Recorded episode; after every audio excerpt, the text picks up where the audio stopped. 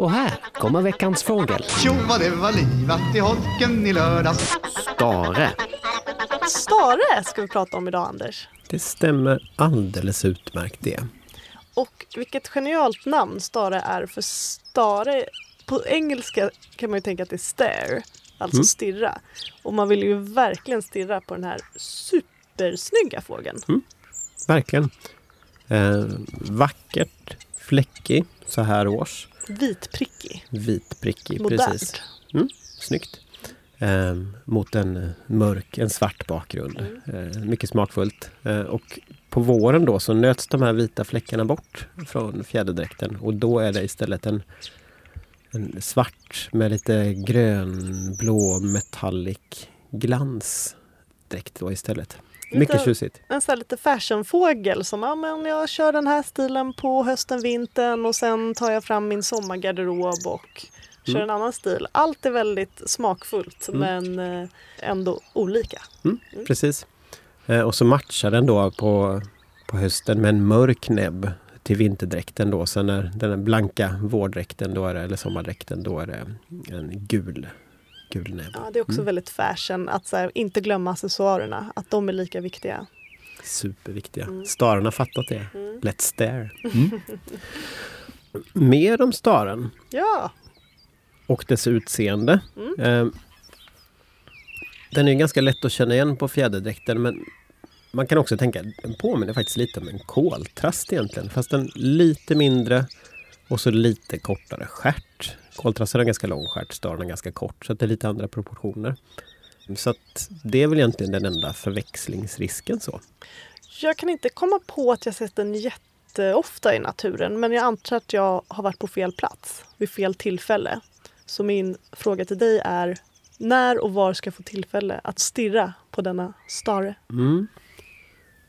Då kan du under häckningstid, om vi börjar där, både liksom maj, början på juni, eh, så då vill de gärna ha tillgång till alltså, jordbrukslandskap. Eller egentligen är det så, det de behöver är öppen mark med lite markvegetation. Alltså gräsytor och liknande. Eh, så att betesmarker och sånt är ju perfekt. Eh, men de finns också i städer, alltså i parker och liknande är ganska vanliga. Så att där kan de hoppa runt på gräsmattor och sånt där. Så drar de insekter då ur marken eller tar marklevande insekter på olika sätt. Så jag kanske inte varit på fel plats vid fel tillfälle utan jag har bara inte lyft blicken tillräckligt mycket och tagit in min vackra omgivning. Mm, det kan vara så. Mm. Eh, och sen är det som vanligt att man ska lyssna efter lätena. Och staren har en ganska, inte helt lätt att beskriva för att det är en väldigt, väldigt skicklig sångare. Och det den sysslar med då är mycket att den härmar olika läten. Så om du hör en stare sjunga så är det en, som många andra arter som, som härmar mycket så har den liksom en del läten som är egna och en del läten som är härmningar. Och de här egna lätena de är ofta lite, så här, lite gnissliga. Och sen har de också att de kan härma massa olika. Så att det, det är fågelarter som de hör i sin omgivning. Men det kan också vara andra saker som de hör. Så att, du vet den här Nokia-signalen som var jättepopulär på dammfondtiden. Ja, började Sara sjunga så? Den anammades av starar, För att, de finns i urbana miljöer och starar då som härmar läten som de hör omkring sig. Då, hur ska den kunna veta att det inte är en fågelsång? Då? Så att det fanns stara, exempel på starar som vävde in då Nokia-ljudet i sin sång.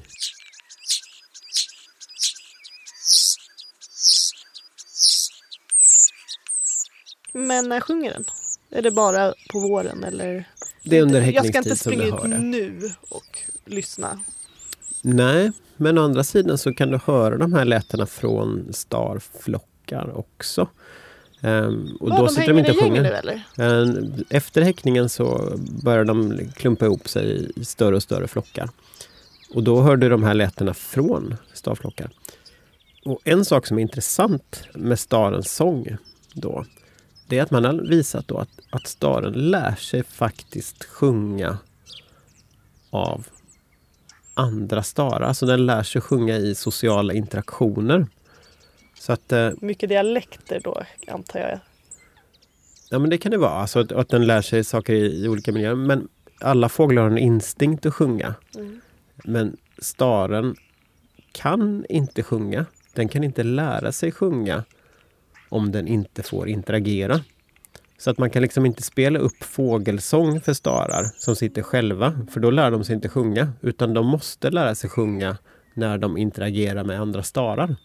Fint ändå, men också hjärtskärande att tänka hur de har kommit fram till det. De här ensamma stararna i labbmiljö som inte får umgås och. Får höra lite sina kompisar på högtalare bara. Ja, men det är grymt. Det är någon slags Kaspar Hauser-försök. Mm. Liksom. Ja, det, är, det är inte så sympatiskt. Nej men ändå var fint att Mm. de, eh, då verkar de verkligen genuint sociala. Absolut. Och det är de. Mm. I allra högsta grad. När stararna häckar, precis när de häckar så håller de ett litet revir runt, eh, runt boet. Så ett borevir. Men sen så fort de har häckat färdigt så klumpar det ihop sig större och större flockar. Och det här är intressant för att eh, staren kan bilda så jätteflockar. Så det kan vara ett annat sätt som du har sett stare. Kanske inte så en enskild individ på ganska nära håll utan istället en, så en stor fågelflock som är liksom som en klump som rör sig organiskt. Tänk dig som ett fiskstim Mm. eller så. Mm. Så beter sig staren utanför häckningen. Och det är kanske så man ska gå ut och leta efter dem nu. För Mm. nu hänger de och har kul i stora gäng. Precis. För de här starflockarna sen då så är resans mål ofta Medelhavsländerna. Och till exempel då Rom, en sån här stad där, där den som åker dit som turist på vinterhalvåret kan se enorma starflockar. Alltså hundratusentals individer. Är de fortfarande mm, alltså, omtyckta då? Eller blir det lite mer som eh, en duvflock i stan som man tycker nästan känns lite äckligt? Det blir ju lite problems. Jag tänker om vi gissar då att det sitter 10 000 starar i ett träd och Jag skulle inte vilja parkera bilen där under. Exakt. Exakt. Eh, Och den här jättestora flockbildningen är ju en försvarsstrategi mot eh, rovfåglar. Pilgrimsfalkar, hökar som försöker ge sig på de här då. Men, men det är helt enkelt safety in numbers. Och dessutom, inte bara det att det är en stor flock som gör att det är statistiskt osannolikt att bli den som åker dit så att säga så har de också den här väldigt synkroniserade flykten som vi pratade om. Och där har man kunnat visa att staren i en flock håller liksom koll på sina sex, sju närmaste grannar samtidigt och pejlar av hela tiden vad de gör. Och det gör då att flockens rörelser kan vara synkroniserade. Och det blir väldigt då förvirrande för den rovfågel som försöker anfalla för att det är svårt för dem att sikta in sig på en enskild individ i den här flocken utan det blir liksom bara ett gytter. Ja, jag tänker att det måste nästan se ut som en enda stor amöba nästan. Mm. Men det blir som att flocken i sig är en, En organism. Ja. Eh, och det här är väldigt, väldigt vackert. Mm. Eh, och det är fortfarande så att det samlas sådana här flockar i, i Sverige också. Det, det är lite mindre vid den här tiden på året än vad det kanske är i mitten på augusti. Men, men det finns fortfarande stora starflockar och det är ju häftigt. Det finns ju sådana här, det var på den tiden vi hade VHS hemma. Då hade vi som en här video med en björkvedsbrasa som brann ner.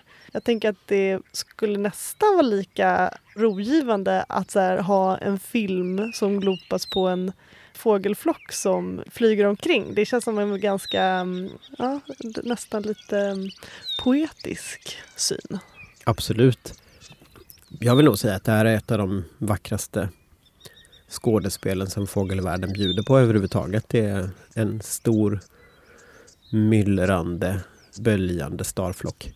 Eh, man brukar säga det engelska ordet är murmur of starlings då, eh, för, för de här stora starflockarna. Det som ett litet tips om man har lite ångest. Gå in på Youtube och titta på lite starflockar och känn hur lugnet inom dig sprids. Jag skriver under på det tipset, Vackrare än den här plastpåsen i American Beauty. verkligen. Så murmur of starlings, murmur of starlings, ska man säga. Mm.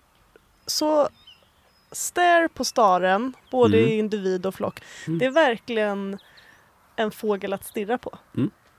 Definitivt. Och jag hoppas den inte tar illa vid sig. Det gör det nog inte. Eh, Att man, åh vad är det för freak? Kollat på mig i flera timmar. Mm. So, let's stare. Let's stare.